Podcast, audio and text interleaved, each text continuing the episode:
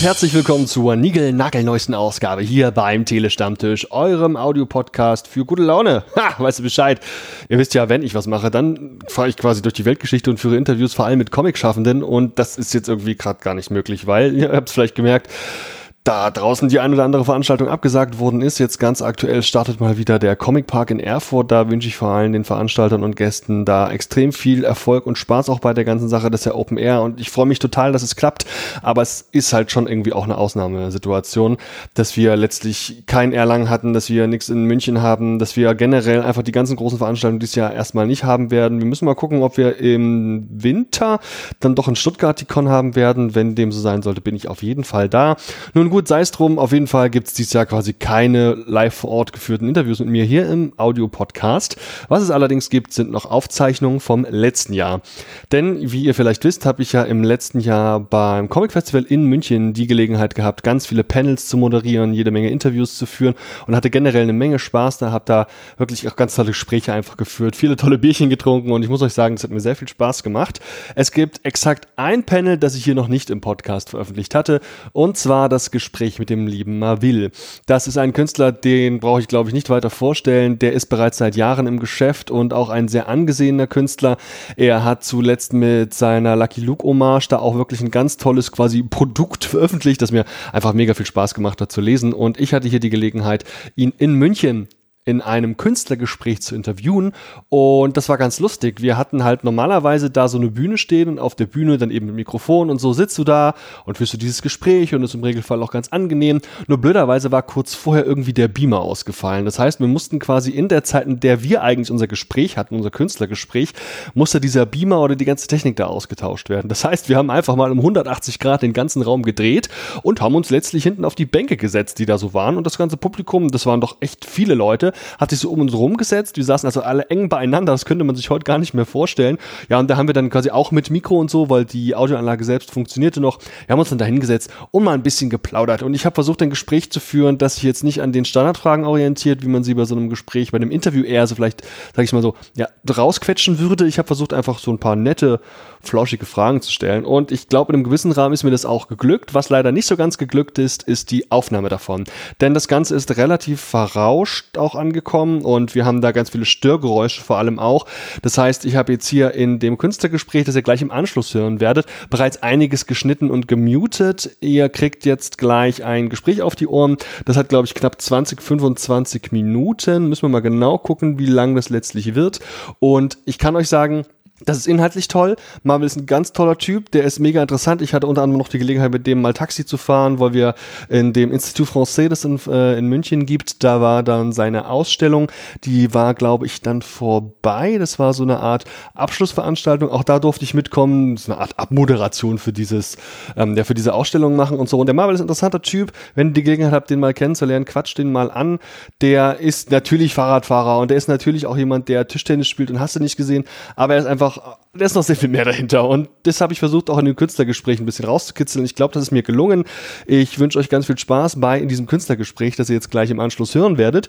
Und zur Einstimmung habe ich vorab noch die Gelegenheit gehabt, mit den Kollegen von den Comic Cookies etwas zu plaudern, beziehungsweise die für mich plaudern zu lassen. Denn auch die Kollegen vom Audio-Podcast, die Comic Cookies, haben neu gestartet, nachdem Steffen quasi sein Amt niedergelegt hat und ja, letztlich auch der Legende da nicht mehr so die Zeit aktuell für hat war es jetzt letztlich der Breedstorm, der noch übrig geblieben ist. Und der hat zusammen mit dem Patrick, dem Andy Preller von Das Alles und mir, wir vier haben uns jetzt quasi hingesetzt und die Comic Cookies Reloaded, wenn man so will, gestartet. Also einfach das Projekt übernommen. Und hier versuchen wir jetzt einmal im Monat eine, ja, Audio-Podcast für euch zu veröffentlichen. In den aktuellen beiden Ausgaben bin ich jetzt eher für die Technik zuständig, war also noch nicht am Mikro zu hören. Aber netterweise haben Andy, Patrick und Breedstorm sich für uns hingesetzt und mal so ein bisschen ihre Gedanken zu Marvel schweifen lassen und wenn man so will, hier den ersten Teil dieses Podcasts für euch aufgezeichnet. Ihr hört jetzt also am besten selbst mal rein, wie sie Marvel so ein bisschen vorstellen, wie sie seine Werke kennen und finden, wie sie ihn kennengelernt haben, wie sie ihn generell einfach in der Comic-Szene einschätzen. Das sind vier, beziehungsweise in drei jetzt in dem Fall sehr eloquente Kollegen, die hier eben einen coolen Podcast jetzt am Start haben. Ist mir eine wahre Freude, jetzt ein ganz offizieller Cookie zu sein und da regelmäßig auch mit dabei zu sein. Und damit beginnen wir hier. Also nochmal kurz zusammengefasst. Ihr habt jetzt die Gelegenheit hier erst einmal Patrick Breedstorm und Andy dabei zu lauschen, wie sie will finden, was sie von dem halten und was sie dazu sagen haben. Und im Anschluss gibt es dann das Künstlergespräch mit Marvel, das ich im letzten Jahr in München mit ihm führen konnte. Ich habe große Hoffnung darauf, dass wir im nächsten Jahr irgendeine Option finden, das Comic Festival München wieder stattfinden zu lassen. Und ich würde mich doch sehr freuen, wenn es da Möglichkeiten gibt. Und um die Zeit zu überbrücken, fahrt ihr jetzt mal am besten alle kurzfristig nach Erfurt zum Comic Park und genießt dort die gute Laune, das tolle Wetter und vor allem die Comics. Ladies and Gentlemen, ich freue mich tierisch drauf, von euch in irgendeiner Form Feedback zu bekommen. Das könnt ihr immer wieder gern tun. Auf Facebook, Twitter, Instagram oder auch beim YouTube-Upload, den es von diesem Podcast gibt. Ihr könnt auch mal in den Blog gehen, den findet ihr unter tele stammtischde Da sind auch alle relevanten Links nochmal zu finden. Ihr könnt generell auch mal in die Shownotes gucken. Es gibt auf jeden Fall jede Menge Möglichkeiten, mit mir, mit uns quasi in Kontakt zu treten. Es würde mich sehr freuen, von euch zu hören, damit ich einfach mal rausbekomme, okay, was haltet ihr von Marvel? Vermisst ihr auch die Live-Veranstaltungen, die es inzwischen eben gerade nicht so wirklich gibt. Was lest ihr gerade für Comics? Das sind alles so Themen, die würde ich gerne mit euch besprechen und freue mich da schon tierisch drauf, von euch zu hören. Und wenn ihr noch ein bisschen Zeit mitbringt, dann könntet ihr vielleicht noch versuchen, mich zu bewerten, beziehungsweise den Telestammtisch zu bewerten. Den gibt es ja in mehrfacher Ausführung nicht nur die Filmkritiken, die wir jede Woche en masse Filmkritiken rausballern, immer die aktuellen Kino- und Streaming-Starts, wirklich alle und nicht nur die Blockbuster. Nein, ihr könnt eben auch hier diesen Hobby-Podcast abonnieren. Das ist ein Podcast, der dreht sich allgemein schon um Hobbys aller Art, aber wir haben definitiv einen Comic-Schwerpunkt, einen Comic-Fokus in den letzten Monaten gesetzt. Und ja, da gab es eine Menge Interviews. Da könnt ihr einfach dann mal gucken, wie euch der Spaß gefällt und im besten Fall noch eine Bewertung dalassen auf zum Beispiel Apple Podcast, FIT, Facebook, Google.de, Podcast.de und bei vielen weiteren Plattformen gibt es die Möglichkeit, Podcasts zu bewerten. Bitte, bitte macht das mal, auch beim Telestammtisch. Das würde mir wirklich sehr helfen, vielleicht noch in der ein oder anderen Aufmerksamkeits, Aufmerksamkeitsfokus von anderen Leuten zu landen. Jo, ist mir eine wahre Freude. Ich wünsche euch viel Spaß. Sieben Minuten Monolog, geile Scheiße. Bis zum nächsten Mal. Ciao. Hallo zusammen, wir sind die Comic Cookies. Ähm, der Andy hat uns gebeten, das Projekt mal kurz vorzustellen. Comic Cookies ist ein Podcast, der, wie der Name schon sagt, über Comics berichtet seit 2012. Mein Name ist auch Andy, ich bin der Andy Preller, ich bin noch neu hier in der Runde. Ähm, alt in der Runde, nicht altersmäßig, zumindest nicht älter als ich, aber was die Mitgliedschaft von den Comic Cookies angeht, ist der Breedstorm. Breedstorm ist auch mit dabei. Hallo. Breedstorm ist der verbleibende Urgründer des Comic Cookies Podcastes, der äh, 2012 in der Besetzung von drei Leuten begonnen hat. Ähm, jetzt aktuell noch mit dabei ist auch der Patrick. Hi.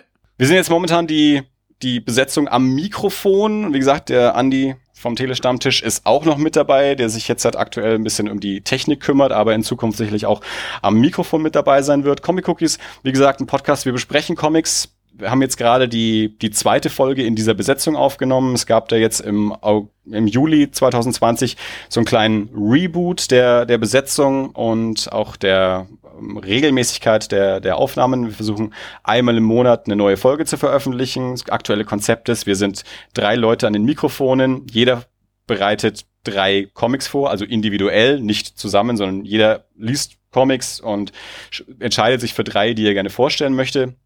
Da gehen wir dann so im Kreis rum und jeder sagt, was er mitgebracht hat und stellt die Comics dann entsprechend vor.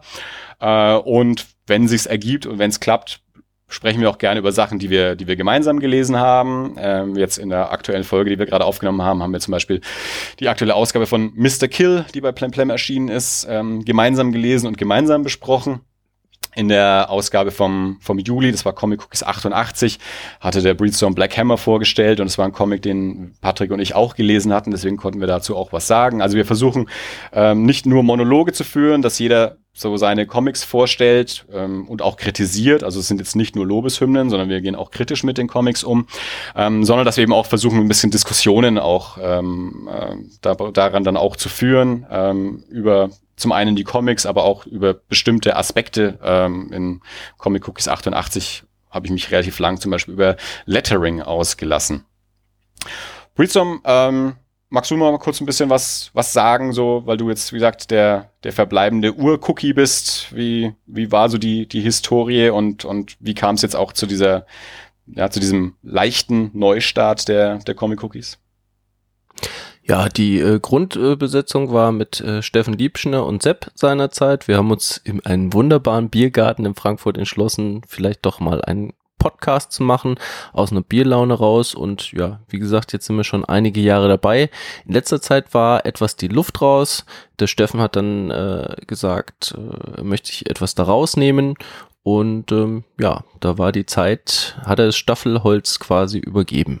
So könnte man es grob zusammenfassen. Aber ich denke, die meisten werden, wenn sie schon längere Zeit einen Telestammtisch gehört haben, äh, zumindest äh, schon mal die Chance gehabt haben, mit uns in Kontakt gekommen zu sein. Du warst ja schon dabei bei der ausgefallenen Erlangen-Episode. Der Patrick war regelmäßig dabei. Ich war auch schon im Telestammtisch. Also die meisten werden das kennen und wir sind natürlich sehr stark vernetzt.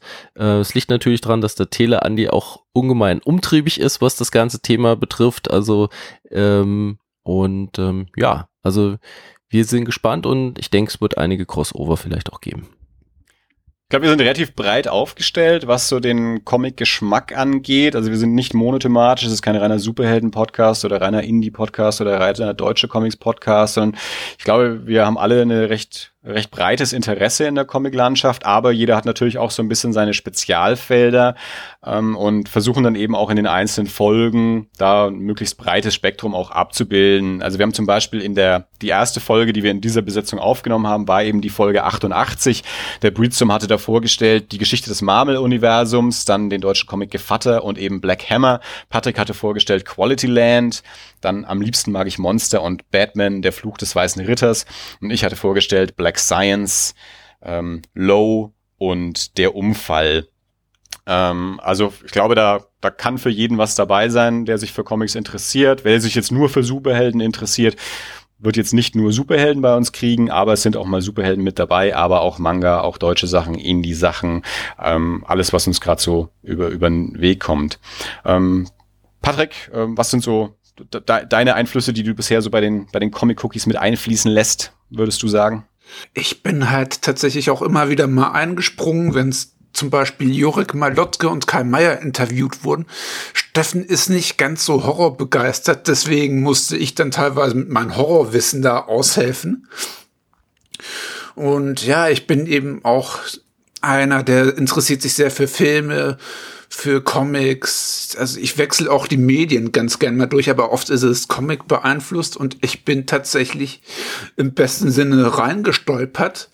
Steffen hat mich angestachelt, dass ich mit Roy Patrick rede und ja, danach hatte ich so Spaß und Blut geleckt, dass ich dann auch beim Tele-Stammtisch Andi mit in den Podcast reingestolpert bin und meine Hobbys dann noch so ein bisschen ausführlicher thematisieren konnte seitdem. Wir sind also auch schon, schon langjährig Podcaster. Ich mache seit 2012 den Podcast Das Alles mit meinem lieben Freund Dirk, wo wir auch immer mal wieder über Comics sprechen, aber es ist keine reiner Comic-Podcast, weil Dirk nicht so Comic interessiert ist, aber ich auch immer mal wieder einen Comic-Fokus mache oder auch, auch Interviews und so.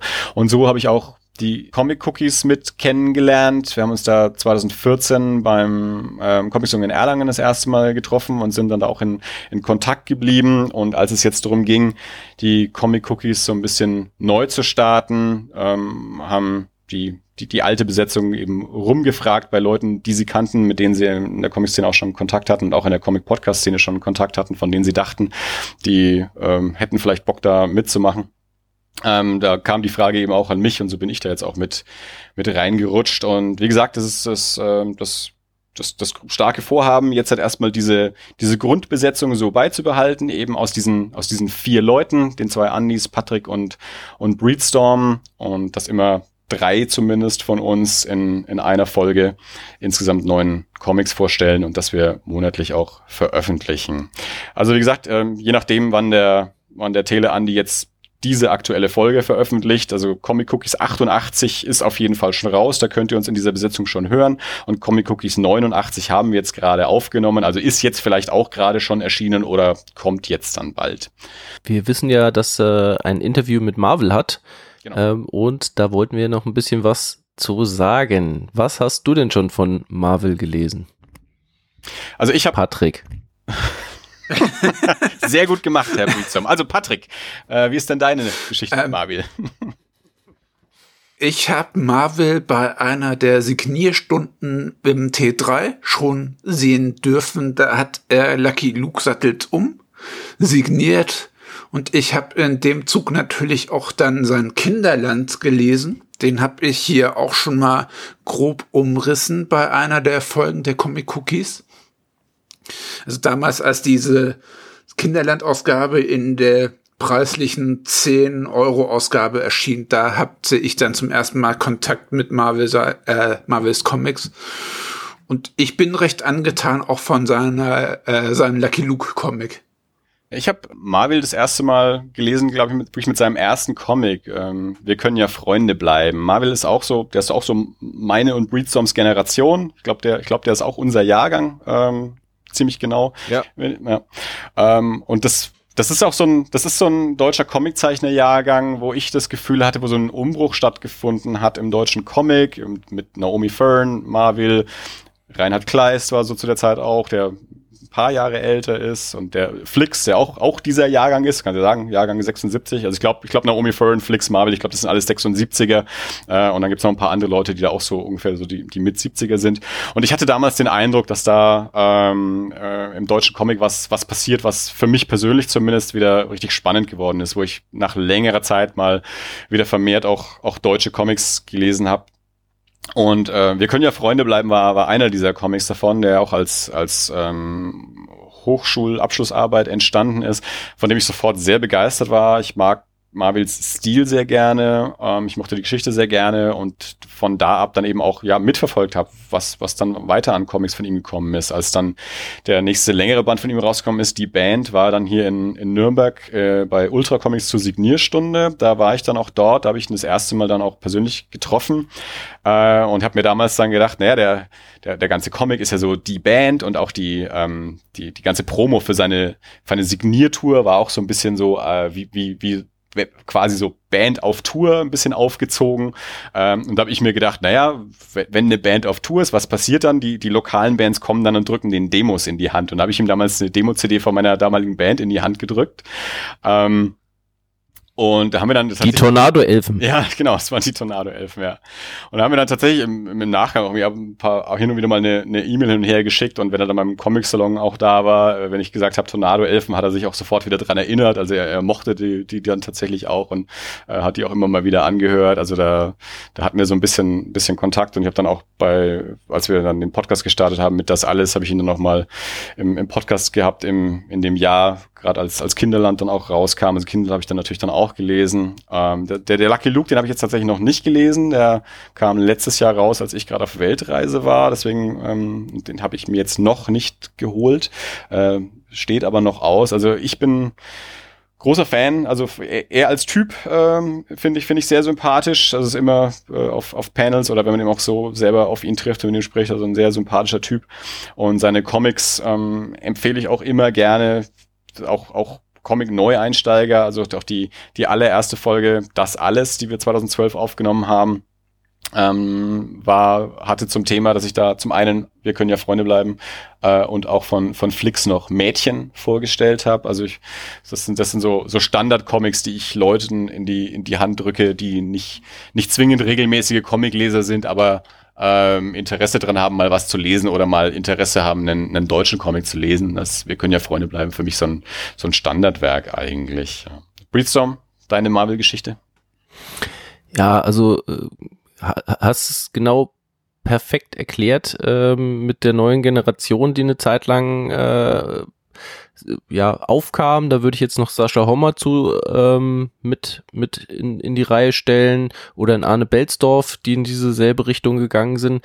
Aber mir haben, mir hat äh, Marvel tatsächlich von allen am besten gefallen durch seine, ähm, aber äh, hauptsächlich durch seine realistischeren Sachen, also die auch so ein bisschen autobiografischen Bezug hatten, die Band und sowas, das sind ja alles Sachen, die ganz klar auf ihn auch als Person selber abziehen. Ähm, er ist dabei so ein bisschen Woody Allen-mäßig unterwegs, ein bisschen neurotisch die ganze Zeit. Es geht sehr oft auch um die Liebe, um die Frauen, wo er nicht immer sehr erfolgreich mit ist und das, das macht einfach Spaß zu lesen Er hat natürlich vorher oder beiher auch noch äh, solche immer mit diesen Hasen rausgebracht, der ja auch so ein bisschen sein sein alter Ego ist, also Berghasi und äh, verschiedene andere Meister Lampe, was wie gesagt eine andere Version von ihm selber ist, aber ich mochte die, die etwas realistischer sind. Dann dann doch lieber und Kinderland war dann natürlich der Höhepunkt, wenn es dann ganz autobiografisch wird halt mit. Äh, er ist natürlich in der DDR groß geworden was, was wir beide jetzt nicht sind. Trotzdem war es natürlich interessant, das zu sehen, wie das da halt auch war. Und das hat er wirklich sehr gut dargestellt. Ja, den Lucky Luke Band habe ich hier noch vom Steffen stehen. Der hat mir auch sehr gut gefallen, obwohl er komplett anders war, als wir Lucky Luke sonst kennen hat das Thema Fahrrad hat er sehr mit in den Band eingebaut, was mir auch sehr gut gefallen hat. Also ich bin sehr positiv von ihm beeinflusst in meinem Leseverhalten halt auch. Also durch ihn bin ich wahrscheinlich auch dann tatsächlich auf Sascha Hommer gekommen, habe dann angefangen Orang zu lesen und ähnliche Sachen. Also dass die ganze deutsche Riege ist quasi durch ihn äh, an mich rangekommen. Ich glaube, das hat vielleicht ein bisschen so ein Eindruck jetzt gegeben, was, was Comic Cookies ist, was wir bei Comic Cookies machen. Also für die Hörer dieser Folge, die Interesse haben, guckt einfach bei den Comic Cookies mal vorbei. Und wie gesagt, in Zukunft werdet ihr sicherlich auch die Stimme vom Telestammtisch Andi dann mal wieder hören. Ähm, für heute erstmal vielen Dank fürs Zuhören. Vielleicht meldet ihr euch dann mal auch bei uns, wenn ihr reingehört habt. Und ähm, ja, viel Spaß und bis hoffentlich bald mal. Ciao. Tschö. Bis dann. Hallo und herzlich willkommen zum Künstlergespräch mit Nadine. Guten Tag. Mein Name ist Andreas Brill, ich bin ähm, Host und Produzent von einem Audiopodcast, Telestadt, und darf hier einige Sachen moderieren und habe heute eben auch die Ehre, hier den Nabil bei uns, bei diesem Stammtischer letztlich, bei diesem Künstlergespräch zu begrüßen. Herzlich willkommen.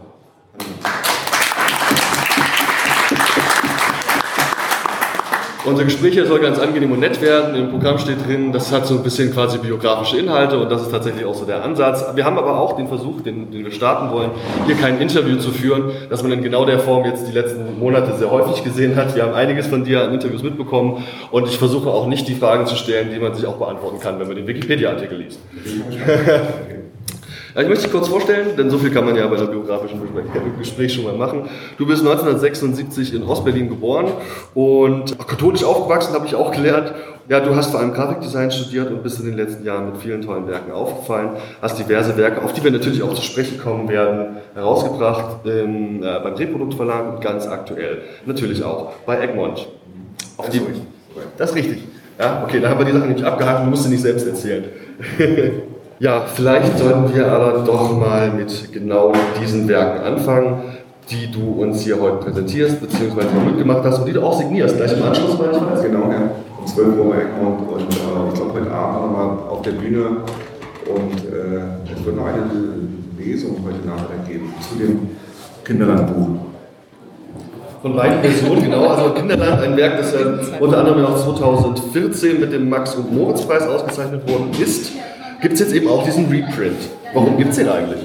Weil äh, das Buch schön und gut und teurer und äh, letztes Jahr verkauft hat, aber ich selber privat persönlich mir fast nie ein Buch für 29 Euro kaufe und äh, sozusagen die meisten Leute haben es jetzt schon, aber für alle, die bisher noch so rumgeschlichen sind, äh, was ich total nachvollziehen kann, gibt es jetzt sozusagen dieses Buch für 9,95 Euro und äh, man hat so ein bisschen beim Lesen das so ein Feeling wie früher äh, zur Kindheitszeit, das war so lustig in Taschen. Also, 300 äh, Seiten für Deutschlandpreis und äh, ich freue mich, äh, also es ist, es ist ein bisschen schwerer zu lesen, in der, in der Mitte rutschen die Seiten ein bisschen eng zusammen, also der, der Druck ist manchmal auch so ein bisschen räudig, wie es halt, wie es halt früher dazu gehörte, aber das ist trotzdem so ein schönes Westentaschen-Comic-Gefühl, was man sich so bei der Bahnfahrt in die, in die Jackentasche stecken kann.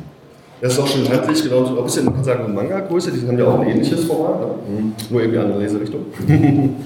Ja, ganz genau. Und ähm, das wird hier eben auch signiert, das kann man ja auch erwerben. Und da verarbeitest du so, das kann man ja durchaus sagen, und das ist auch der Inhalt von vielen der Interviews gewesen, ähm, auch ein Teil deiner Geschichte und vor allem eben auch so ein bisschen Aufwachsen zu DDR-Zeiten und eben auch dieses äh, quasi Wegbrechen von der äh, Kindheit beziehungsweise eben diesem Land, in dem man gewohnt hat, in dem noch einiges auch quasi äh, vor sich geht.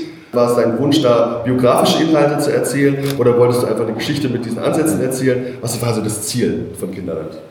Ich habe ja vorher immer, also vor dem Buch gibt es ja noch fünf andere Bücher und die waren halt entweder ganz autobiografisch, also richtige Geschichten, die wirklich eins zu eins so passiert sind, oder halt fiktive Geschichten mit diesem Hasen, also einfach ausgedachte Sachen und äh, sozusagen meine, meine eigene Kindheit im Osten war jetzt wirklich nicht so spannend wie das Buch. Ich habe selber nur zu Hause gesessen und gezeichnet, wie so richtig in Nordteil. Und äh, Dirk vom Verlag meinte halt, mach doch mal so ein Buch über die DDR, weil wegen äh, Jubiläum vom Mauerfall, das könnte sich bestimmt ganz gut äh, verkaufen oder Interesse wecken, sagen wir mal so. Und ich hatte aber ein bisschen Schiss davor, weil die DDR ist für viele Menschen schon ein ernstes Thema. Also ich äh, habe es nur als Kind erlebt, für, für mich war das Timing äh, perfekt. Also ich habe die Kindheit in diesem behüteten altmodischen Land äh, verbracht, sozusagen, wie aber alle Kindheiten ja sozusagen von den Eltern behütet und bestimmt werden. Also du entscheidest äh, noch nicht selber, wo du hingehst, was du machst, was du anziehst oder so.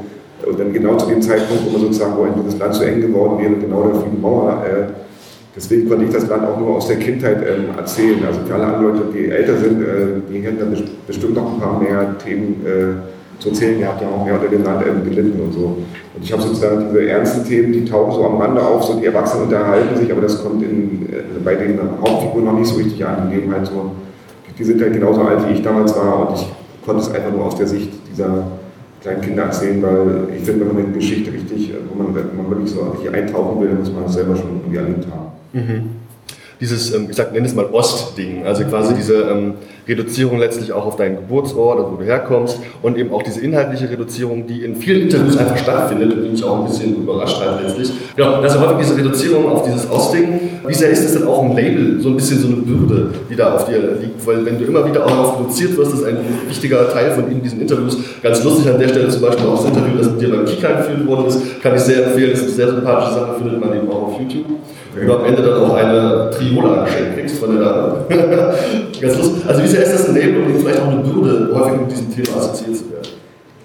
Ich habe ja sonst nichts groß Spannendes erlebt in meinem Leben. Ich habe mit, Comics gemacht, und, aber was man im Lebenslauf halt schreiben kann, sozusagen nach der Wende, konnte er zum ersten Mal in einen äh, Copyshop gehen und die Fanzines halt kopieren, die, die eigenen Comics. Also das ist halt, ich habe dafür nichts zu beigetragen. Also das ist jetzt natürlich die Sache, die jetzt meinem Lebenslauf dazugehört. Und äh, wenn du halt eingeladen wirst vom Goethe-Institut und irgendwo in, äh, äh, jetzt war ich gerade am Mainkasee in, in Irkutsk und so, wenn du da was gerne erzählen sollst über dein Leben, dann erzählst du natürlich auch vom Mauerfall mit. Das war halt auch das, das war halt spannend einfach und das interessiert nicht die ausländischen Leser und auch die Touristen. Wir machen jetzt gerade nochmal eine englischsprachige Ausgabe von äh, Kinderland, weil es natürlich auch noch einige Leute gibt, die davon was erfahren, sie toll sind da machen wir jetzt zum ersten Mal auch hinten dran noch äh, acht Seiten so ein äh, äh, Glossar, wo sozusagen eine, einige DDR-Begriffe, die man nicht versteht, sozusagen erklärt werden. Das, war ja, das, das Buch ja ursprünglich, war es ja nur so gedacht, ich, ich dachte, ich mache das für meine Generation von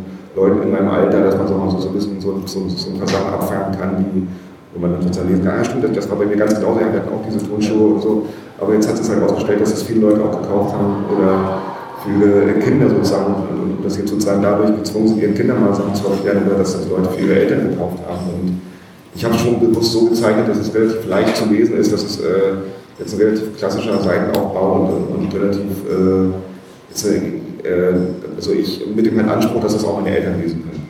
Können Sie das zum Beispiel auch im Geschichtsunterricht vorstellen in Schulen? Äh, könnte ich mir gerne vorstellen, das muss man natürlich noch ein bisschen aufweitet werden, da muss die Lehrer noch ein paar Sachen erklären. Also ich hatte als es mit dem Buch damals losging, hatte ich äh, viele Lesungen und äh, wusste dann auch so nach ein paar Wochen, okay, welche Stellen funktionieren gut, an welchen Stellen gibt es ganz Lacher. Und dann war ich eingeladen zu einer Lesereihe an ein paar Schulen im Saarland und hatte dann in der ersten Klasse dann den, den Vortrag und war total irritiert, weil die natürlich gar nicht an den Stellen gelacht haben, weil die natürlich die ganzen Sachen gar nicht wussten. Und dann habe ich erst mal so gemerkt, dass ich das, diesen, diesen Vortrag total umbauen muss, eher sozusagen so Geschichtsonkel erzählen muss, also der, der einzelnen Szenen kurz innerhalb und dann die Sachen erklären, die da halt hinterstehen. Und äh, von einer Schülerin kam die Frage, ob ich Adolf Hitler noch getroffen hätte. äh, und dann fiel mir erstmal auf, wie weit das weg ist für die Kinder. Also zumindest wussten die, dass es irgendwie einen Zusammenhang gibt mit äh, Weltkrieg und äh, Teilung und sowas. Das war schon mal ganz gut. Okay. Was ist von der englischsprachigen Version gesprochen? Erscheint auch in Produkt? Die erscheint auch in Buch. Wir haben ganz lange nach einem äh, englischsprachigen Verlag gefunden und kein, kein Buch äh, gefunden und haben dann einfach gesagt, da machen wir es einfach selber. Also, es gibt, glaube ich, in Berlin genügend äh, Touristenläden, wo man das vielleicht, oder äh, Museumsshops, wo man das los, loskriegen kann und bestimmt ist noch irgendein englischsprachigen Vertrieb oder so. Ja, vielen Dank. Also auf jeden Fall, die äh, Bücher gehen hier rum. Die müssen die auch wieder, brauchen die auch wieder. Ne? Also ist ja eins sehe ich noch. Ich weiß nicht, wo das zweite ist. schon mal da hinten in der. Okay. Also müssen wir den Blick behalten. Äh, die sind nur geliehen. ähm, genau, das zu Kinderland. Ähm, dann haben wir natürlich noch ein weiteres Deck, das ganz aktuell sehr viel Aufmerksamkeit bekommt, weil es ein Hommage-Band, der zur Figur Lucky Luke geworden ist. Wahrscheinlich ganz aktuell haben wir hier aufstehen, kann man gerne auch Blätter. Und ähm, das ist ja eine Figur, da muss man sich sicherlich eine ganze Menge. Du kannst mit Lucky Luke ja vermutlich nicht einfach alles so machen. Ich denke, es gibt da gewisse Grenzen und auch Vorgaben, eben Auflagen vom Verlag. Gab es diese und wenn ja, wie sahen diese aus? Von dem Verlag gab es eigentlich keine großen Vorgaben. Es sollte halt natürlich in der üblichen Luke-Welt äh, spielen, so steht es auch im Vertrag drin. Und natürlich äh, logisch, dass es endlich anfangen darf zu rauchen und so. Und ansonsten äh, war es aber völlig frei. Also, das sind jetzt auch wieder dieselben Farben. Okay, über vier drin, jetzt wir so viel Interviews. Das wäre versprochen, ganz neue Fragen zu stellen. Das ist die Anfangsphase, keine Okay, Ahnung. Das wir. Also äh, ich habe einmal nochmal nachgefragt, also äh, sozusagen, ähm, ich hatte, ähm, es war äh, die Idee für das Buch kam von dem deutschsprachigen Egmont Verlag, der die Lucky hier in Deutschland rausbringt. Und äh, es war aber ein Vertrag zwischen uns beiden und noch dem Lucky Comics, das ist dieser Verlag oder diese Firma, die in Frankreich, glaube ich, sitzt und sozusagen die Rechte verwaltet, also sozusagen die, die Rechte der Hand besitzt. Ich glaube, das ist die Witwe von Lawrence mit drin, also die sozusagen vergeht diese Lizenz die ganze Welt, dass dann unter dem Label halt Sachen produziert werden dürfen und kassieren dafür natürlich auch ein bisschen Taschengeld mit ein. Und mit denen hatte ich halt äh, auch zu tun und sozusagen habe ich mir einmal gefragt, ob ich die Figur mit drei Fingern malen darf, weil meine Figuren möchte ich immer mit drei Fingern malen und das war kein Problem. Und ansonsten gab es ganz zum Schluss mussten wir noch drei Sprechblasen mit Schimpfwörtern entschärfen, weil es halt doch ein Comic sein soll für äh, die ganze Familie.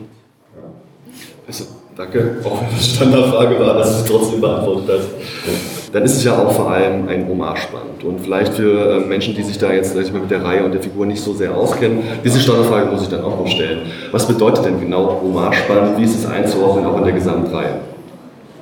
Ähm, das war, glaube ich, bei Lackmo gar nicht so groß geplant, wie es jetzt bei Spirou zum Beispiel äh, der Fall ist, wo es sehr viele Hommage-Bände gibt, was ich auch super finde. Äh, bei Lackmo gab es halt damals zum 75. glaube ich, Geburtstag vor ein paar Jahren, da gab es sozusagen die ersten beiden Bände von. Rom und von Bouzard, äh, der eine hat es ein bisschen sehr, sehr ernst gemacht und der andere so ein bisschen sehr klamaukig, also die, die mal so ein bisschen eine neue Version ausprobiert haben. Äh, ich weiß noch, wie ich die erste Seite von Bonhomme im Angoulême in so einem Museum gesehen habe, das sah schon sehr geil aus mit diesem äh, Schwarz-Weiß-Schatten und so und hat auf jeden Fall Spaß gemacht, sowas zu lesen. Und äh, ich habe halt angefangen, die Figur so zu zeichnen, wie, äh, wie sie halt, dass sie möglichst nah an dem Original aussieht. Und habe halt gemerkt, dass es ziemlich schwer ist, obwohl es eigentlich eine relativ einfache Figur ist. Und ich dann aber irgendwann wieder darauf besinnt, es soll ja eine Hommage sein, also ich darf und soll ja so malen, wie ich mich selber damit wohlfühle. Und äh, ich habe es letztendlich einfach versucht, Lucky Luke so zu machen, so wie ich sie früher in meiner Kindheit am liebsten gelesen habe von äh, Morris und Rossini. Ja. Und auch eben deinen persönlichen, ganz individuellen Grafikstil, den natürlich auch umsetzt, was mir persönlich sehr gut gefallen hat. Was mir aufgefallen ist, als ich nämlich hier war, ähm, ich habe das äh, Lucky Luke Sattel Drum, was man eben jetzt hier auch erwerben kann, privat als Softcover gekauft. Und das ist vielleicht eine Frage, die du nicht jeden Tag kriegst. Ähm, wir haben das Ganze hier eben auch als Hardcover vorliegen. Wir haben auch eine wunderschöne große Version, die man auch erwerben kann. In der Comic Collection ist noch eingeschweißt, deswegen gleichen wir die jetzt mal nicht rum. Ähm, was gefällt dir denn am liebsten? Was, was findest du vielleicht von der Umsetzung am angenehmsten, auch im Lesenfluss? Was hast du am liebsten selbst privat in der Hand? Also ich finde schon, also ich, also ich finde es völlig okay, wenn jemand bei der Signierstunde halt äh, sich das 50 Euro Buch äh, kauft und da ist dann vielleicht die Signatur ein bisschen größer, als wenn jemand mit dem äh, 8 Euro Softcover ankommt. Aber ich finde es, äh, also ich signiere genauso gerne in die Softcover rein, weil ich hätte mir damals auch über so ein, so ein äh, Softcover-Heft geholt. Und ich glaube, die meisten Leute haben auch diese private Sammlung in so zerfledderten, alten, äh, verglichenen Softcover-Heften noch vom Delta-Verlag wahrscheinlich. Also eben gar so stehe ich jedenfalls. Also, ja. Okay, sehr gut. Ja, und äh, wenn man sich ein bisschen beliest, dann kriegt man auch raus, das steht zumindest hinten drin in dem Lucky Luke, dass du als kleiner Junge auch das schon abgepauscht hast und dass du da eben auch Lucky Luke Fan Aber Pause habe ich nicht. Also Das ist nachgezeichnet. Nachgezeichnet. Okay. Ja. Durch Pause meint das sozusagen ein Fenster, also wenn die Papier oben drüber. Das habe ich nicht möglich. Und es gibt dann eben auch ein sehr schönes Zitat von deinen Eltern, das man eben auch nachlesen kann. Die haben wohl gesagt, der Junge kann halt zeichnen, das muss er auch studieren. Und genau das hast du dann gemacht, Grafikdesign eben auch studiert. Kann man alles auf der Wikipedia nachlesen. Ich du wolltest nicht Wikipedia Bitte? Ich denke, du wolltest nicht Wikipedia Aber das Zitat fand ich so gut. War, da ging es darum, dass ich halt ewig nicht wusste, was ich halt äh, als Beruf machen soll. Ich habe ja damals mir jetzt nicht träumen lassen, dass ich sozusagen noch kurz mal leben kann. Und äh, dachte halt, ich lerne irgendwas Grafisches, äh, ich, gehe, ich muss in die äh, Werbung gehen und darf nebenbei dann halt äh, in meiner Freizeit vielleicht noch was zeichnen. Also, in, in diesem äh, Zusammenhang war sozusagen, und es fiel halt schon was ein für mich als Kunsthochschule erstmal da sozusagen. Der Kunsthochschule da ging es dann eigentlich erst richtig los, weil man dann auch mal jetzt, äh, die Chance hat, halt ein ganzes Album zu machen, weil du sozusagen an der Kunsthochschule jetzt nicht so, so viel festen Lehrstoff hast, sondern auch viele eigene Projekte äh, sozusagen, du vorne darfst. Da heißt es dann halt, okay, im nächsten Semester äh, sucht euch ein freies ein Projekt, sucht euch selber am Ende der Aufgabe, sucht euch einen Prof, der euch betreut und dann hast du halt ein halbes Zeit und triffst dich jede Woche mit einem Prof, den du dir ausgesucht hast, der im Idealfall auch jetzt Comics nicht abgeneigt ist, bringst dann natürlich, hast halt viele kleine Deadlines, bringst jede Woche drei, vier, fünf neue Seiten mit und hast dann halt, die du auch durchsprichst, die du auch durchdiskutierst, sozusagen, bis dann beide Seiten zufrieden sind und dann hast du halt nach einem halben Jahr halt mal einen Graphic Novel und nicht nur so, so ein Fancy mit Kurzgeschichten.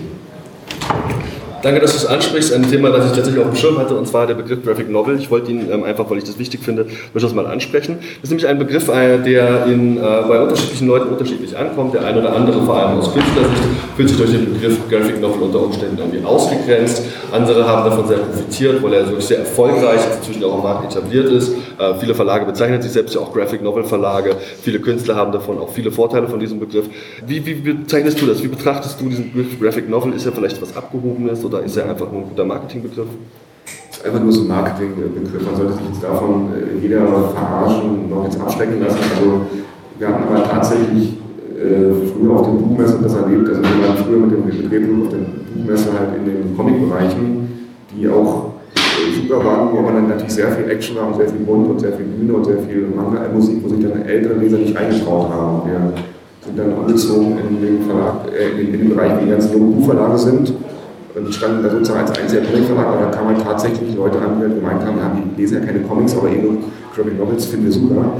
Ist ein bisschen bescheuert, aber wenn du solche Leute damit immer reichst, dann darf man das von mir auch als Graphic Novel verkaufe ich. Also mir ist nur wichtig, dass jetzt auf dem Buch kein Stempel drauf ist, Graphic Novel. Also dass man, das Buch in irgendeinem Flyer mit dem Begriff Graphic Novel bewirbt, habe ich kein Problem mit, aber ich meine, jetzt spätestens bei dem äh, Lucky Luke finde ich es halt sehr beruhigend, dass man einfach mal einen Comic macht und jetzt der, der einfach mal ein Comic ist und nichts anderes sein will, sonst muss man halt immer so ein bisschen erklären, was man da jetzt macht. Wenn jetzt jemand fragt, was machst du gerade, äh, Lucky Luke, ist erstmal, wo man jetzt nicht immer erklären muss, dass ich mache das noch ein Buch, das soll immer einfach, es ist halt ein Comic und der ist ein Comic. Du bist ja dann häufig bei Experten, die dir Fragen stellen, du sitzt dann in Interviews von Leuten, die natürlich Comics lesen, aber bei Veranstaltungen, gerade größerer Form, und ihr habt wirklich sicherlich auch viel PR gehabt für Lucky Luke, ähm, da sitzen ja eben auch Leute, die eben nur, sag ich mal, in diesem Spektrum unterwegs sind, der franco-belgischen Comics, die natürlich vielleicht nur Lucky Luke und Co. gelesen haben. Ähm, wie viel musst du dann auch so ein bisschen die Comicwelt erklären, sagen, was es eben noch gibt und dass ähm, Comics insbesondere eben nicht nur lustige Sachen für Kinder sind? Das ist ja gerade bei Luke ganz geil, dass ich das mal nicht erklären muss, sondern dass ich einfach sagen kann, ich habe ja so einen Comic gemacht, jetzt einen Comic und der ist witzig und der ist in dem Fall nicht ernst, da ist jetzt nicht viel Tiefgang hinter Seite der Unterhaltung und das ist mal sehr angenehm, einfach mal sowas äh, zu besprechen. Also nicht immer diesen Call rausholen zu müssen, ja, man kann aber auch so wie jetzt äh, in der Eröffnungsrede hier von der digitalen Frau, dann halt nochmal auf Maus von Axel Bingemann zurückgreifen musste, was halt immer so als Argument rausgeholt wird, ja, Comic kann man anders und so und äh, das wissen wir ja alle, das muss man auch nicht mehr erklären, weil ich kann sehr entspannt einfach mal genug äh, machen Habt ihr so eine Signierrunde gemacht? Ihr seid glaube ich, ihr habt ja verschiedene Termine gehabt zur Veröffentlichung und dann eben auch Signiertermine in diversen Städten. Wie lief das so? Was für Erfahrungen hast du gesammelt? Wie war das Feedback von den Lesern? Das war super. Ich hatte ein bisschen Schiss davor, dass irgendwie allen eingefleischten Lucky Luke-Fans jetzt, äh, jetzt sagen, oh nee, der, also klar, es gibt ein paar Facebook-Leute, die dann schreiben, nee, der sieht komisch aus, die hat Nase, den äh, werde ich mir immer nicht anschauen.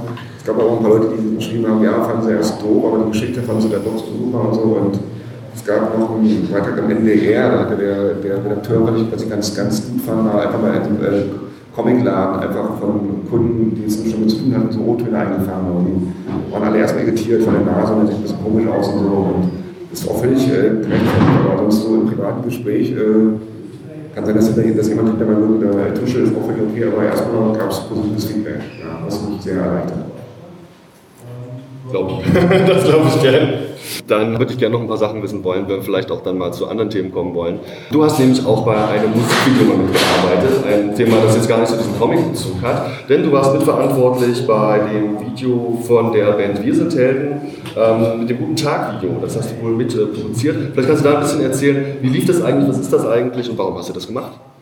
Mit produziert liegt ein bisschen übertrieben. Also ich äh, hatte zu Hochschulzeiten als Praktikumsemester an einer äh, Musik in einer Videofirma gearbeitet, wo sozusagen die Ton von mir fest angestellt waren und animiert haben und Trickfilme gemacht haben und so. Und da kam eines Tages dieses Jahr so eine neue Band, die kennt noch keiner, die kommt ganz groß raus. Die alle so, haben Gitarre und so. Und die hatten anscheinend nicht einen riesen Etat fürs Video und die haben einfach die Band im Programm 1000 Fotos geknipst und dann sollten diese Fotos so wie bei Bravo Foto Love Story so sprechbar reingebaut werden. Und äh, warum machst du Comics, kannst du noch nicht mal in die Fotos so sprechbar reinbauen so passen auch wieder so zack rumhängen. Und das habe ich gemacht, das war irgendwie so zwei, drei Jahre Arbeit.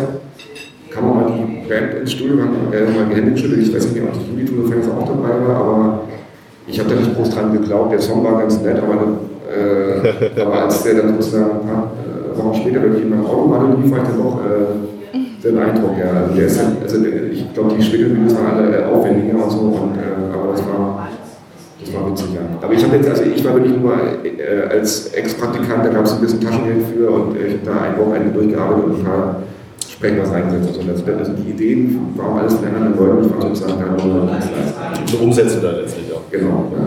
Hm. Sind da irgendwelche Folgeaufträge draus erwachsen? Wann kommt das nächste Video? Nee, wir haben für die nochmal äh, nicht für, für die Helden sollte mal ein Spiel gemacht werden, so mit äh, Street wo so an Häuserwände was digital angemalt werden sollte. Dann konnte ich leider nicht. Ich habe noch für ein, zwei andere Bands äh, was gemacht, aber leider nicht so bekannt. Jetzt habe ich gerade ein Video gezeichnet für die höchste Eisenbahn, falls man kennt, so eine deutsche Band aus Berlin, das kommt, glaube ich, dann so im, im August raus. Also. Okay, mhm. ja, ist klar.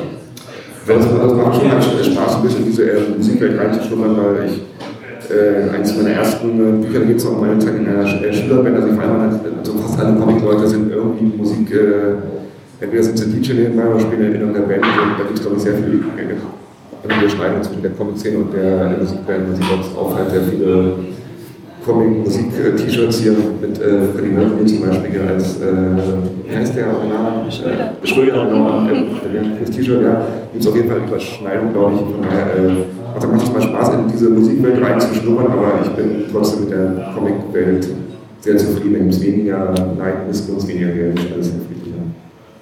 Spielst du selbst Instrument? Bist du auch musikalisch auch? Ja, ich mache auch so ein bisschen Musik. So. Okay. Als Form.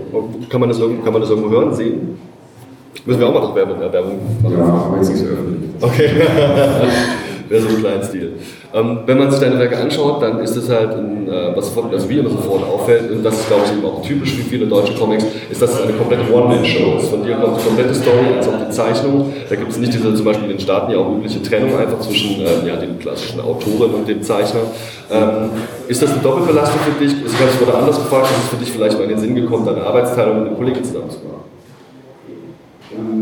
Ja, äh, habe ich mal überlegt, es gab noch ein, zwei Projekte. Ich habe mit Flix mal eine Kurzgeschichte gemacht, wir haben das abgewechselt mit dem, mit dem Zeichner und so, es hat schon Spaß gemacht und so.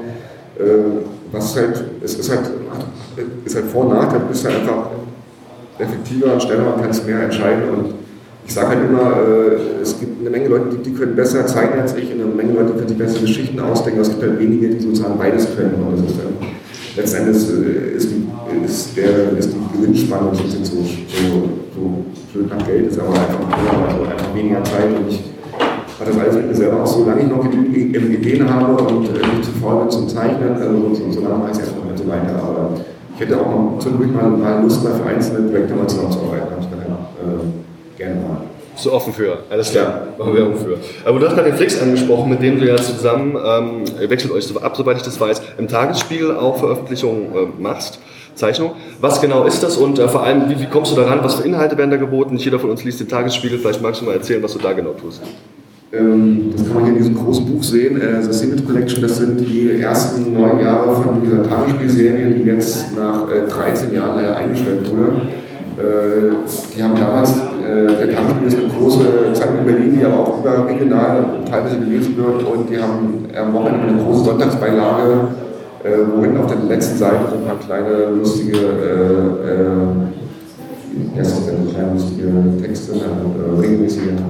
Strips, One-Pager? Nee, nicht Comics, was die anderen Leute schreiben. Achso, Kolumnen? Äh, genau, genau, ähm, Kolumnen auftauchen und wir haben da sozusagen Comic-Kolumnen und äh, waren ursprünglich vier Leute, waren zum Schluss noch vier Leute, die wurden alle ausgetauscht. Ich war der Einzige, der jetzt, äh, also Flix hat es clever gemacht, der hat sozusagen sich zweimal ein Thema rausgesucht, einmal dieses, das, ähm, da war mal was, wo sozusagen äh, Anekdoten von Leuten aus DDR und westdeutschen Geschichten gesammelt hat und dazu jeweils eine Seite gemacht hat, die dann später alles schon als Buch rauskam bei Karls und danach hatte er noch die Serie Schöne Töchter die auch als Buch rauskam. Äh, ich wollte mich dann nicht auf eine Serie festlegen und äh, weil ich einmal mal so abwechselnd ausprobieren wollte, auch eine grafische Themen, fiktive Sachen. Also wenn man sich das Buch durchguckt, das ist eine, eine sehr bunte Mischung von verschiedensten äh, Stilen und so und einfach so ausgewählt, damit es mir selber nicht langweilig wird und den Leser hoffentlich äh, mich auch. Die Serie wurde jetzt leider eingestellt nach 13 Jahren ähm, und zum Glück gibt es dieses Buch noch.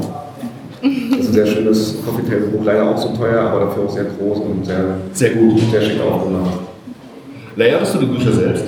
Äh, genau, also ich kann nicht Layout, ich kann dieses Layout-Programm, sowas kann ich nicht, ich kann nur Photoshop, aber ich lege sozusagen die Seiten alle so an oder schreibe dann dem äh, Grafiker, der es ganz zusammenbauen muss, ganz lange E-Mails, bitte auf der Seite macht das eine Bild, drei Millimeter hochsetzen und das dann über dann die Schrift und so.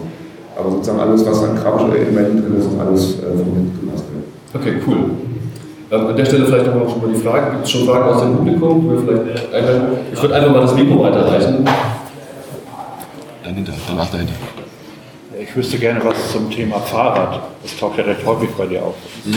Hast du so die Absicht, auch dafür zu werben, dass man Rad fährt? Oder liegt das einfach daran, dass du, wenn ich das richtig erinnere, schon auch in frühen Comics immer über dein Fahrrad gesprochen hast oder gezeichnet hast? Ich, äh, es muss einfach ein äh, Thema sein, wo ich selber Bock drauf habe. Und das war in dem Fall, dass ich das Fahren jetzt in dem Wilden West-Thema äh, wurden, glaube ich, alle Themen schon äh, bearbeitet. Ich, ich habe vom Verlag eine Kiste geschickt bekommen, wo alle Lakinen Alben drin sind. Ich habe schon mal belohnt dafür. Und, aber jetzt, ich glaube, dem, dem, dem, dem offiziellen Team fällt auch nichts Neues mehr ein. Also in dem offiziellen letzten Band reist er nach äh, Paris und so. Also, und ich glaube, die West-Themen waren abgearbeitet. Ich musste mir also selber ein neues Thema suchen und es musste aber sein, wo ich selber Bock drauf habe. Ich wollte zuerst was machen mit deutschen Auswanderern in Amerika, aber das war so ein schweres, ernstes Thema. Der vorletzte offizielle Band mit den äh, jüdischen Auswanderern war so ein bisschen ähnlich, da habe ich dann wieder das Fahrradthema rausgesucht. Und ich, äh, na klar, also wenn ich dann mit jemandem äh, Bock aufs Fahrrad wieder rausholen gemacht habe, äh, freut mich natürlich sehr. Also ich bin ein großer Fahrradlobbyist. Wir haben da hinten und dann reichen wir weiter. Ähm, haben Sie, also die erste Frage, gibt irgendwelche Pläne, dass die restlichen vier Jahre von Tagesspiel vielleicht auch noch äh, veröffentlicht werden? Das wäre großartig, aber sozusagen der erscheinen ja pro Jahr nur zwölf äh, Strips, weil sozusagen nur alle vier Wochen rauskommen. Äh, von, von mir ist es, so- das wäre sozusagen ein sehr viel dünneres Buch als das und äh, leider verkaufen sich diese Sammelbände mit den Kurzgeschichten nie so gut wie die Bücher mit einer durchgehenden ähm, Geschichte. Das, das ist leider so, äh, kann man nichts dran ändern und von daher, äh, äh, wenn jetzt alle Leute dieses Buch äh, heute noch kaufen, überlegen wir es. Das vielleicht. Ja. Ähm, du, sagst, äh, Kindernamen basiert ein bisschen auf, auf deiner Kindheit. Ähm, Nicht nur, also sagen wir mal, von dem Buch sind 30 Prozent Autogramm, der Rest ist Fiktion. Und welche Figur entspricht da aus, aus Kinderland, spricht am ehesten dir? Oder, oder hast du das quasi dich auf mehrere Figuren aufgeteilt? Nee, nee, das ist schon äh, ganz eindeutig der Mirko, also diese äh, äh, Hauptfigur, wo man ja auch ein bisschen von der optischen Form erkennt, dass der so von, äh, von diesem Hase abgeleitet ist. Und ist ja auch eine, der äh, Mr. Obermann, sozusagen dieser Fahrradkonstrukteur, den der Lagnut beschützen muss, und der Lagnutbahn ist ja auch dieselbe Figur eigentlich. Also ich bin da, also entweder bin ich ein bisschen faul oder ich bin versuche einfach ganz, ganz clever für meine Figur eine Werbung mit reinzuschummeln. Okay, dann mit an die Dame hier vorne. Ich habe eine Frage zum John Jumper. Ähm, also der ist auch in den französischen äh, Comics einer meiner Lieblinge und der hat auch, wirkt auf mich immer so fast ein bisschen aristokratisch und du hast ihn jetzt, finde ich, einen un, also ich finde es unglaublich gelungen, ganz neues, sowohl Gesicht als auch im Charakter gegeben. Und das würde mich jetzt einfach interessieren, wie du dich den Johnny Jumper genähert hast. Okay. Ich muss ja ganz ehrlich sagen, dass ich den von allen Figuren am unsympathischsten finde. weil er halt so abgehoben und auch, also weil er halt, also egal was passiert, der ist halt nie am äh, echtsten Stöhnen schwitzen, der ist halt immer so, hat, hat, hat immer so einen coolen Spruch auf der Und meine eigene Figur sind halt eher so die Loser-Typen, die halt sehr leicht ins Schwitzen gerade alles schwerfällt und so. Von daher äh, muss ich, äh, also das, dasselbe geht ja auch für Herr Glut, der auch sehr, sehr cool reagiert und sich aus den meisten Situationen mit so einem coolen Schuss rausretten kann. Deswegen war es ganz praktisch, dass der dann mal in so eine neue Situation reingerät, wo er sich noch nicht so auskennt, wo er auf den ersten Seiten sich noch ein bisschen abstrampeln muss, um was das Wort bevor die Gefahren einigermaßen vertraut muss und äh, Johnny Jumper sozusagen, äh, der plötzlich sozusagen keine Funktion mehr hat, auch mal ein bisschen, äh, äh, mal ein bisschen rudern muss, um, um, um, mit ins Spiel zu kommen. Also ich, äh, dafür, dass ich den, den, eigentlich am liebsten vermeiden wollte, ist er doch, äh, taucht er doch ziemlich oft dann auf in den Buch. Das Ende ist ein bisschen sehr klamaurig, da hätte ich gerne noch irgendeinen, noch irgendeinen tiefgründigeren Pro gefunden, aber viel mehr nicht ein. So tiefgründig finde ich es gar nicht. Die Pferde wurden ja dann tatsächlich irgendwann, als das Automobil kam, ausrangiert. Und man halt nicht mehr unterwegs ist, war ich finde es gar nicht so richtig. Ja. Also, okay, danke. Also ich meine, das äh, Fahren ist jetzt nicht wirklich eine Konkurrenz für das Pferd, weil ich meine, äh, da ist das Kräfteverhältnis noch klar auf Seiten des äh, Pferdes, gerade in den Zeiten des Wilden Westens. Also ein Fahrrad ohne richtige Straße ist, ist, auch jetzt nicht so richtig äh, hilfreich. Also, ja. Danke. Ich danke gerne. Mich hat interessiert, irgendein äh, uns für die Bände das äh, immer Wissen von, von diesen 95 Bände, was es jetzt gibt, ob es die da Lieblingsband war. Achso, okay. Äh, das sind auf jeden Fall die von Goschini und äh, Maus haben zusammengeschrieben, also aus der guten alten Zeit und so. Also da waren Zigaretten im Mund äh, geht mir nicht darum, dass, sondern es geht mir darum, dass sozusagen äh, Maus da auf der, also äh, Maus war als Zeichner immer super, also, äh, wobei ich von Maus die Schrebensachen besser finde, als der Strich so, als, als, der, äh, als der Strich so nicht eingegroovt war und äh, es war mal halt die große Zeit, wo sozusagen Goschini auch sozusagen wie bei Asterix so die besten Ideen abgeliefert hat. Der ist ja leider ein bisschen zu früh gestorben und äh, ich habe halt ein paar, ich habe ich, ich hab selber nur drei Alben zu Hause, weil ich nicht so der Comicsammler bin oder weil ich weiß, ich kann eh nicht alle zusammensammeln, die ich gerne äh, hätte. Und äh, ich, wenn, ich, wenn ich aber eins von den, Alben rumliegen, lese, rumliegen sehe, dann lese ich die alle gerne. Aber ich könnte jetzt nicht sagen, welche meine Lieblingsalben Die Filme, die auch geschaut? Die Filme finde ich ganz schrecklich, weil sozusagen, wenn du als also ich, bin ja selber Zeichner und als Zeichner guckt man sich Zeichenstile anders an als vielleicht ein normaler Leser und sozusagen ich gucke mal jede einzelne äh, Linie an und bilde mir vielleicht auch ein, jetzt einen Unterschied zu erkennen zwischen Aschee und Morris. Also Aschee wirklich jede Linie, jedes Ohr, jeden Fingernagel eins zu eins zu nachmalen. Äh, dann guckt man ganz genau auf, auf, auf, auf diesen Stil. Und die Trickfilme sind halt, also ich weiß, dass ich das erste Mal sehr fasziniert war, als im Fernsehen Lucky Luke animiert belegt gesehen habe, weil sozusagen das ist schon halt geil, wenn du Comics als Film siehst, aber äh, ich war sofort abgeschreckt, weil der Zeichenstil natürlich, das sind dann irgendwelche Tuschknechte, die sozusagen in der Fließband diese Serie nachmachen. Da, da, da natürlich nicht jede Figur so aus wie ein Morgen gemalt. Das ist dann so ein bisschen beispielsweise so ein bisschen rundgelutscht und so. Das sind halt einfach Leute, die das als Job machen und Morris hat es halt als Berufung wahrscheinlich gemacht. Ja.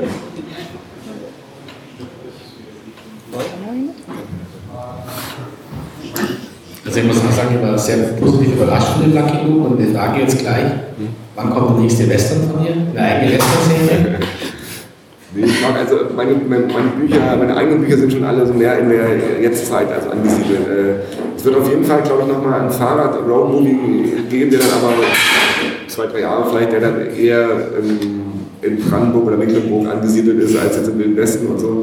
Äh, hat auf jeden Fall mal Spaß gemacht, in diese Westernwelt reinzuschnuppern. Die ist es war vor allem ganz angenehm, weil die doch ein bisschen leichter zu zeichnen ist, als jetzt vielleicht, äh, was jetzt, wie jetzt äh, Flix mit dem Spur vorgenommen hat, weil jetzt so eine, du musst dann alles nur aus Stein und Holz malen, musst keine komplizierten neurologischen Geräte malen.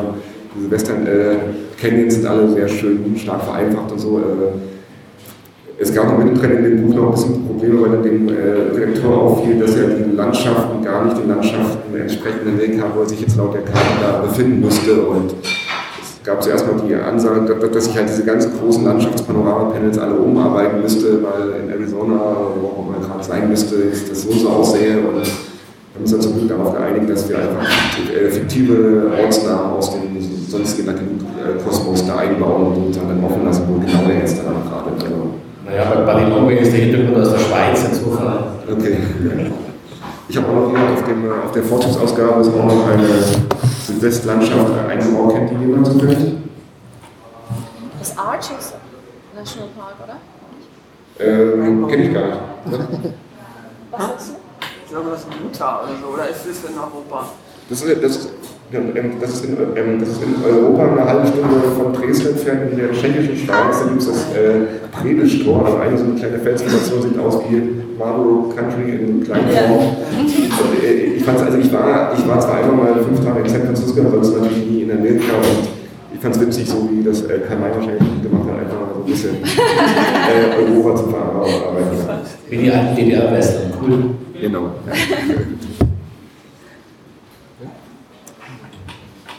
Das könnte man jetzt ein Comic-Sammler und vermutlich Comic-Leser.